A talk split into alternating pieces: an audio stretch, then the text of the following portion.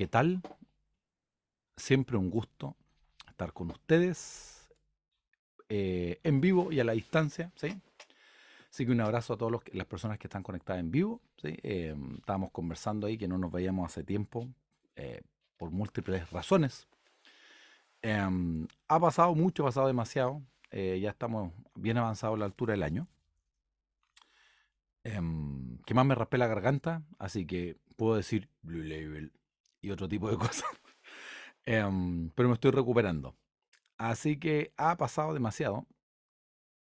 Y nuevamente siempre, como siempre decimos, buenos días, buenas tardes, buenas noches, dependiendo del horario que nos escuchen. Estamos muy contentos de estar de vuelta. Hemos tenido un, mini receso forzado por, por, razones de fuerza mayor, la definición de razones de fuerza mayor, pero estamos contentos ya de estar de vuelta. Hoy día vamos a hablar de, de un autor un autor interesante, y de una historia em, que a mí me toca mucho, no porque tuviera el problema en específico de sustancias, sino que concretamente eh, trabajé en eso por mucho tiempo. Em, un autor que se, llamaba Alan Marlatt, lamentablemente fallecido, PhD, colega psicólogo. Eh, Alan Marlatt era un Em, terapeuta que trabajaba en una comunidad, valga la redundancia, terapéutica, un programa residencial para adicciones. ¿sí?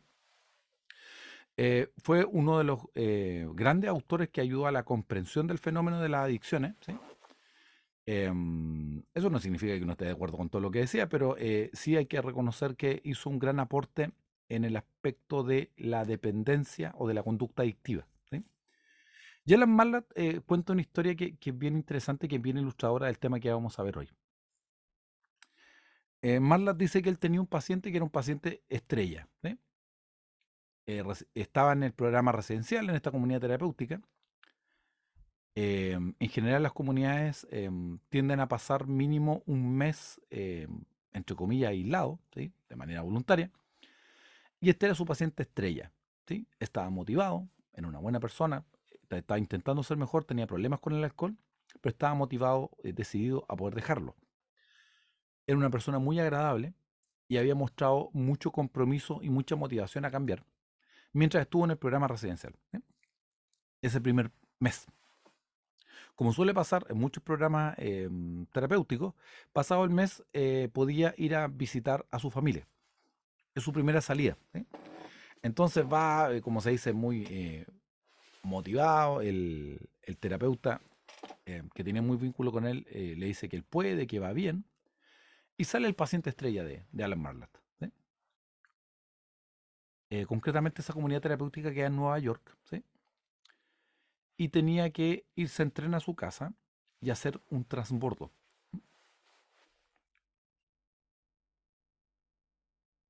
Va este tipo súper motivado, se siente mejor, eh, quiere contarle los cambios a su familia. Estamos hablando en la década de los 80, ¿no? No había todavía celulares de manera masiva, no había WhatsApp. Así que uno podía llegar a contarle las cosas a su familia y eh, podía contarle más novedades. Llega y el tren tenía que hacer un transbordo. Tenía que él bajarse en la estación y cruzar para tomar el tren que lo llevaba en los suburbios eh, para su casa. Y como las cosas suelen a veces complicarse, el consultante, el paciente más va y em, en el transbordo justo había un bar. En el camino a, a tomar el tren que tenía que abordar. Y el paciente estrella va y consume se siente muy mal, se siente pésimo. Ahora, y creo que no, no consumió, consumió y no poco. Entonces sale del bar, muy avergonzado, intoxicado. Y dentro de lo poco que atina, eh, va a un teléfono público, ¿sí? Eh, jóvenes que nos escuchan, generación Z, existían esas cosas, ¿sí? Que eran teléfonos públicos em, antiguamente. La cabina del Doctor Who es un teléfono público, pero para llamar a la policía. Eh, por eso es azul. la nave TARDIS, ¿sí? Em, pero sí, existían esos cubículos eh, para llamar a la gente antiguamente. El tipo va, mete monedas, estamos hablando de arqueología aquí, em, llama a la comunidad terapéutica, avisa que se cayó y les dice que le avisen a su familia que él va a volver a la comunidad a seguirse tratando y que no va a ir a su casa. Evidentemente el paciente estaba muy desanimado para cuando llega a la comunidad y el doctor Malat se pregunta qué había pasado. ¿Por qué este paciente estaba tan motivado? ¿Sí? Había caído. Su primera hipótesis fue, este tipo está eh, eh, un bluff, ¿me entiendes? No, no, no, tiene, no quiere cambiar. Pero una vez que el otro día pasa el, efecto del consumo, lo entrevista y se da cuenta que el tipo está muy arrepentido, pero no solo arrepentido, el tipo tiene intacta su intención de cambiar. El tipo quiere cambiar. Y de ahí aparece toda la, la terapia y el conocimiento del manejo y prevención de las recaídas. Porque lo que más se dio cuenta es de que hay gente que puede tener intacta su motivación al cambio. Pero a pesar de eso, a veces se puede caer. Y debe ser una frase que, que, para los que no han trabajado en, el rubro, yo he trabajado en el rubro, ¿sí? desde un rol terapéutico, no es una licencia para equivocarse. Es una línea fina de tensión constante, de tensión dinámica, pero hay que, manejarla y manejarla bien. Que es que en los programas terapéuticos se, puede, se suele decir que la recaída es parte del proceso. Y de eso vamos a hablar hoy día. Y eso tiene que ver con la gracia, tiene que ver con el perdón y también tiene que ver con, bueno, ¿qué es, qué es ser justo? ¿Qué, an, qué anhelar lo bueno? ¿Quiénes son los justos y quiénes son los injustos? Y la, la explicación, como siempre, está en la escritura. En Proverbios 24 16 dice una cosa que podría ser eh, vista como extraña. Y le vamos a leer en la versión Palabra de Dios para Todos. Dice, porque aunque caiga, porque aunque el justo caiga siete veces, siete veces se levanta. Pero los perversos se hundirán en la desgracia. Interesante.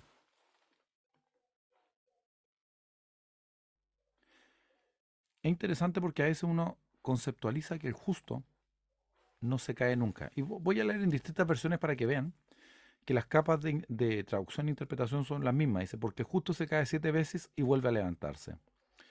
Otra versión dice, porque, em, porque, aunque caiga siete veces, otras tantas se levantará, dice la Dios habla hoy. La em, NBB dice, porque puede que caigan siete veces, pero cada vez que caigan se levantarán. Pero a los malvados les bastará una sola caída para hundirse en la desgracia. La más clásica eh, dice, pues siete veces cae justo y se levanta. La Reina Valera contemporánea dice, porque tal vez caiga el justo siete veces, pero otras veces, tantas veces vuelve a levantarse. Todas dicen o van por el mismo lado, la eh, TLA, que es la lenguaje actual, dice, no importa cuántas veces caiga, siempre se levantará. En cambio, el malvado cae y no vuelve a levantarse. Ahora, ¿por qué un tema que es interesante? Porque eh, cuando yo era niño, o al menos los que tenemos un background eclesiástico, se nos vendía que había que ser perfectos, ¿sí? Y es verdad que la palabra perfección sale en la Biblia, pero es muy interesante ver qué cómo conceptualiza lo que es perfección. Y no es un perfeccionismo. ¿Eh? Y aquí lo, escuché en, otro lado, lo encontré maravilloso, de que cuando, eh, al menos en el, de lo que yo he estudiado, de lo que he tratado de estudiar, si no me equivoco, una de las mejores traducciones del Antiguo Testamento de perfecto es ser maduro. Y en el Nuevo Testamento, una de las tantas palabras que se ocupa es telema, y telema es interesante. Eh, telema va por el lado de de voluntad, pero también tiene la connotación de que telema es cuando cumples el propósito para el que fuiste hecho. Y eso lo cambia todo. No es un perfeccionismo de no cometer errores, sino de que concretamente eh, un lápiz, su perfección no está en no tener errores, sino su perfección está en cumplir su propósito. Y eso a mí nunca me lo dijeron. Y eso sí cambia el sentido. Porque estamos en una cultura donde em, tenemos mucha presión, ¿sí? Mucha, mucha, mucha presión. Porque, eh, y esa presión viene porque como estamos siempre empujados a consumir cosas, para poder consumir nos tiene que faltar algo, tenemos que estar insatisfechos o tenemos que de plano estar haciendo algo mal. No tenemos que estar suficientemente a la moda, eh, siempre nos falta algo, tanto o de desarrollo, o de crecimiento, o de, no sé, estado físico, siempre falta algo, porque la gente, em, dijo alguien, la gente más eh, en paz consume lo justo. Y, eso lo dijo alguien que fue uno de los, de los primeros en trabajar, por ejemplo, el, botón de... Em, uno de los co-creadores del botón de Me gusta el Facebook. Eh, y otro de los que trabajó en el, eh, en el scrolling, ¿sí? Está el rubber band que se llama, ¿sí? La navegación, la navegación está del que uno hace en, el teléfono o los dispositivos eh, móviles táctiles ellos la inventaron y decían de que estaba basada en el patrón de las tragamonedas. La idea es que la gente siga, siga, siga y siga y no se detenga. ¿Por qué interesante? Porque la palabra dice, Dios nos dice que el justo no es que no se caiga. La diferencia es que el justo se levanta. ¿Mm? Y uno se puede levantar y se puede caer de varias cosas. Pero uno se puede levantar de errores, no horrores, pero de errores.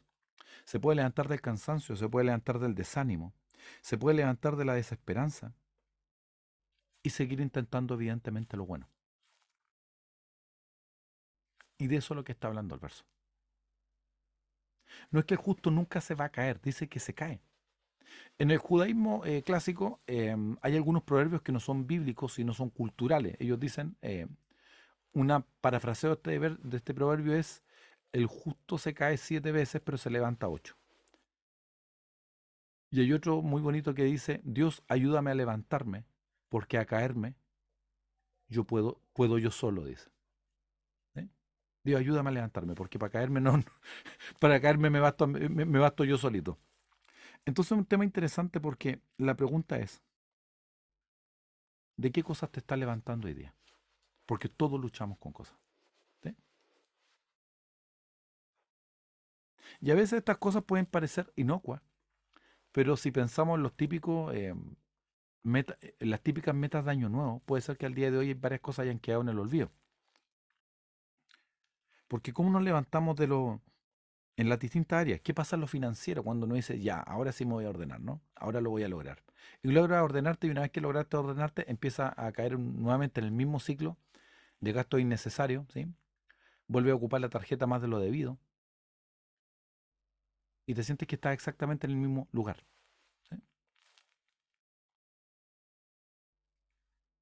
En lo nutricional, eh, cuando las personas dicen, ahora sí me voy a poner fit, me voy a poner en dieta, y qué sé yo, el día del completo, alguna cosa, y vuelve a caer. En cosas de, la conducta sexual, ¿qué pasa cuando la gente recae? ¿Mm? ¿Qué pasa cuando recae en la ira, en la flojera, en la procrastinación? Uy, y me gustó mucho la, distinción que, hacía alguien de la procrastinación versus la flojera. Dice que eh, cuando hay flojera, la vives como se dice egosintónicamente, no, choca con lo que tú eres. Ejemplo, yo voy a flojear y me da lo mismo. ¿no? Las cosas que tengo que hacer o si tengo cosas pendientes me da lo mismo. No me afecta. Versus que cuando hay procrastinación es que no lo hago sabiendo que debería hacerlo y sufro por eso. Ahí entraríamos más en procrastinar. Y en el cambio que estés haciendo o que estés intentando, me gustaría decirte que no te va a caer nunca. Y sería lo ideal. Pero en el mundo real puede ser que recaigas. Y ahí, ¿qué es lo que hay que hacer? Y creo que Marlat, la, palabra lo dice, pero Marlat probablemente lo, sacó los principios eh, activos, por decirlo así, de alguna manera. Lo que se sugiere terapéuticamente cuando alguien recae o cae, cuando está haciendo un proceso de cambio y se cae, lo primero es desdramatizar la recaída. ¿Sí? Que no está todo perdido. ¿Qué es lo que es? Y lo otro es el tema de aprender cómo me ocurrió para que idealmente no me vuelva a ocurrir. Y eso es lo que hizo Marlat con su paciente, el, paciente estrella, que recayó en, en el transbordo de andenes, en ese bar, en ese fatídico bar. Y Marla también se dio cuenta de una cosa, y su paciente también, que no estaba preparado para, entre comillas, entre paréntesis, el mundo real. Y de ahí viene este tema de la prevención de la recaída, de qué maniobra hacer cuando estés ahí. Y eso es interesante porque em, muchas veces las personas les decimos que hay cosas que están mal, que tienen que cambiar, la gente se motiva, o uno mismo se motiva, pero no tiene planes de contingencia para el momento específico. Se sugiere, por ejemplo, cuando la gente tiene estas típicas reacciones relaciones tóxicas, o se topa con el ex que es más tóxico que Chernobyl, que Fukushima juntos, em, cuando te topas con alguien que cuesta ponerle límites, eh, una autora que era experta decía, está bien saber que quieres hacer el cambio y está bien saber de que es malo seguir en lo mismo, pero no basta. Tienes que tener un plan para el momento específico cuando te topes con la persona. Tienes, por decirlo así, que tener cierto guion armado. ¿eh? Para manejar las rascaídas también se, em, se maneja un guion armado. Y todos luchamos con cosas. Eh, evidentemente hay cosas que son la sustancia, tienen mala fama, están desprestigiadas y todos sabemos, por sentido común, que son malas. Pero también hay otras cosas que a veces la gente recae que no, eh, que no entran dentro de, de sustancias Pueden ser conductas, pueden ser personas, pueden ser impulsos, pueden ser gastos, qué sé yo. Que uno siente que cae con la misma piedra. ¿sí? Que de repente decía, no, ah, lo voy a lograr, ahora sí, voy a hacer esto, y después te pilla en el sillón con un mantón así de felpa y comiendo helado qué sé yo, o alguna comida calórica cuando no es lo que debería estar haciendo. Entonces lo importante es saber que el justo no es que no se caiga, es que el justo lo sigue intentando. Es que el justo se va a levantar, a pesar de todo. Y este principio, esta frase en la cultura, sale en una película que es una, es una saga, mejor dicho, no, no, no es solo una película. Es un peliculón. En la serie de Batman de Christopher Nolan, me puedo equivocar, pero que creo que es en El Caballero Oscuro Asciende, sale una escena del pequeño Bruce Wayne que se cae. Y creo que entre medio cae en un pozo, aparecen varias caídas y escenas de la infancia traumatizante del pobre Batman. Pero aparece esa figura paterna que es Alfred. Yo creo que todos necesitamos un Alfred en la vida, ¿no? Es más, me encantaría tener un, mayordomo inglés que me apoyara en momentos. Así dije, eh, si aparecen estas inteligencias artificiales que tienen voz, le voy a poner una voz de Alfred. O le voy a poner Alfred sale Alfred y está este Bruce Wayne, pero que no en ese tiempo no es Batman todavía, es, un niño, ¿sí? Es frágil y se cae. Y tiene una rodilla raspada. Y va Alfred, lo toma y le dice, ¿para qué nos caemos? Y el niño lo mira. Señor Wayne, que en el fondo lo más parecido a un padre es Alfred, ¿no? Lo mira con cara paternal, ¿sí? Interpretado por, si no me equivoco, el gran Michael Caine, que se la manda ahí. Y le dice, ¿para qué nos caemos? Eh, amo. No sé. Nos caemos para levantarnos.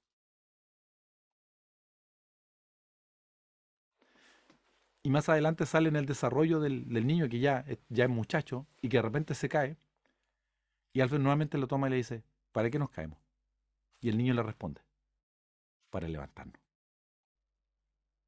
Miren, no sé de lo que puede ser que se, hayan caído en estos días. Y me gustaría decirle que nunca más se van a caer. Pero sí les quiero decir que justo, aunque se caiga siete veces, se vuelve a levantar. ¿Por qué se ocupa el número siete, dicen los rabinos? Porque habla de algo que es eterno. dice, algunos incluso interpretan, no es que el justo se, va, se cae, es como que se vive cayendo. Que mucho no le gustaría, ¿no? Y ahí entra el tema de la gracia. No es que uno va a darse una licencia para pecar o para cometer errores y, como digo yo, embarazar a tu prima hermana de quintillizos, por favor no lo hagas. no hagas tal, no hagas brutalidades, no, no, no, no, no manejes como rápido y furioso, no manejes como toreto, no le hagas daño a otra gente. Pero de lo que estamos hablando concretamente de lo que estamos hablando, de que te puedes caer, es una opción, lamentablemente. Pero lo importante es que te levantes y que lo sigas intentando. Hasta que llegue el día en que tengas la maestría. Eh, una de las interpretaciones en hebreo de ser justo la encontré muy volada, pero la encontré bonita. Em, algunos cabalísticos dicen de que la palabra es justo entre medio tiene una letra que eh, simboliza un mono. Eso es lo que decía eh, un rabino. Significa, una, significa un animal, porque acuérdense que eh, el lenguaje semítico tiene que son letras a la vez y son conceptos a la vez. ¿sí? Por eso tiene mucha riqueza interpretativa. Y lo que ellos interpretan es que el justo es aquel que logra dominar su parte animal, que logra atraparla y logra gobernarla. No reprimirla, gobernarla. Y creo que es una interpretación bonita porque creo que todos queremos eso. Queremos integrar cosas en nuestra vida. Y queremos domar. Queremos domar nuestros deseos, que no son malos en sí mismos, pero descarrilados sí, sí generan un problema. Así que no sé qué están viviendo, no sé qué irán a vivir a futuro, no sé qué cambios están intentando hacer. Probablemente muchos al inicio del año dijeron que eh, este es el año que voy a dejar de fumar, es el año que voy a ahorrar más, que voy a tomar más agua, que me voy a ejercitar, qué sé yo. Animarte a que si te saltas un día, no te saltes dos. Que si has recaído, vuelvas pronto y aprendas del proceso. Y que sepas de que, ¿para qué nos caemos? Amo Wayne. Para levantarnos. Querido, Siempre un gusto, un placer. Que Dios los bendiga. Queremos más de ustedes. ¿sí? Em, agradecer a la gente fiel eh, que nos escucha. Eh, agradecerle su buen gusto. Y si les, si les gusta y les ha sido de utilidad, compártalo también, no hay ningún problema. Así que eso. Y si te has caído, levántate y levántate pronto, ¿sí? Porque hay gente, hay gente que te quiere, gente a futuro que de tu historia puede nutrirse de eso hay gente que te está esperando para bien. Así que nos caemos para levantarnos. Eso ha sido desde el sur del mundo. Eh, esto ha sido otro capítulo de Vigía para la Vida. Que Dios los bendiga. Hasta la próxima.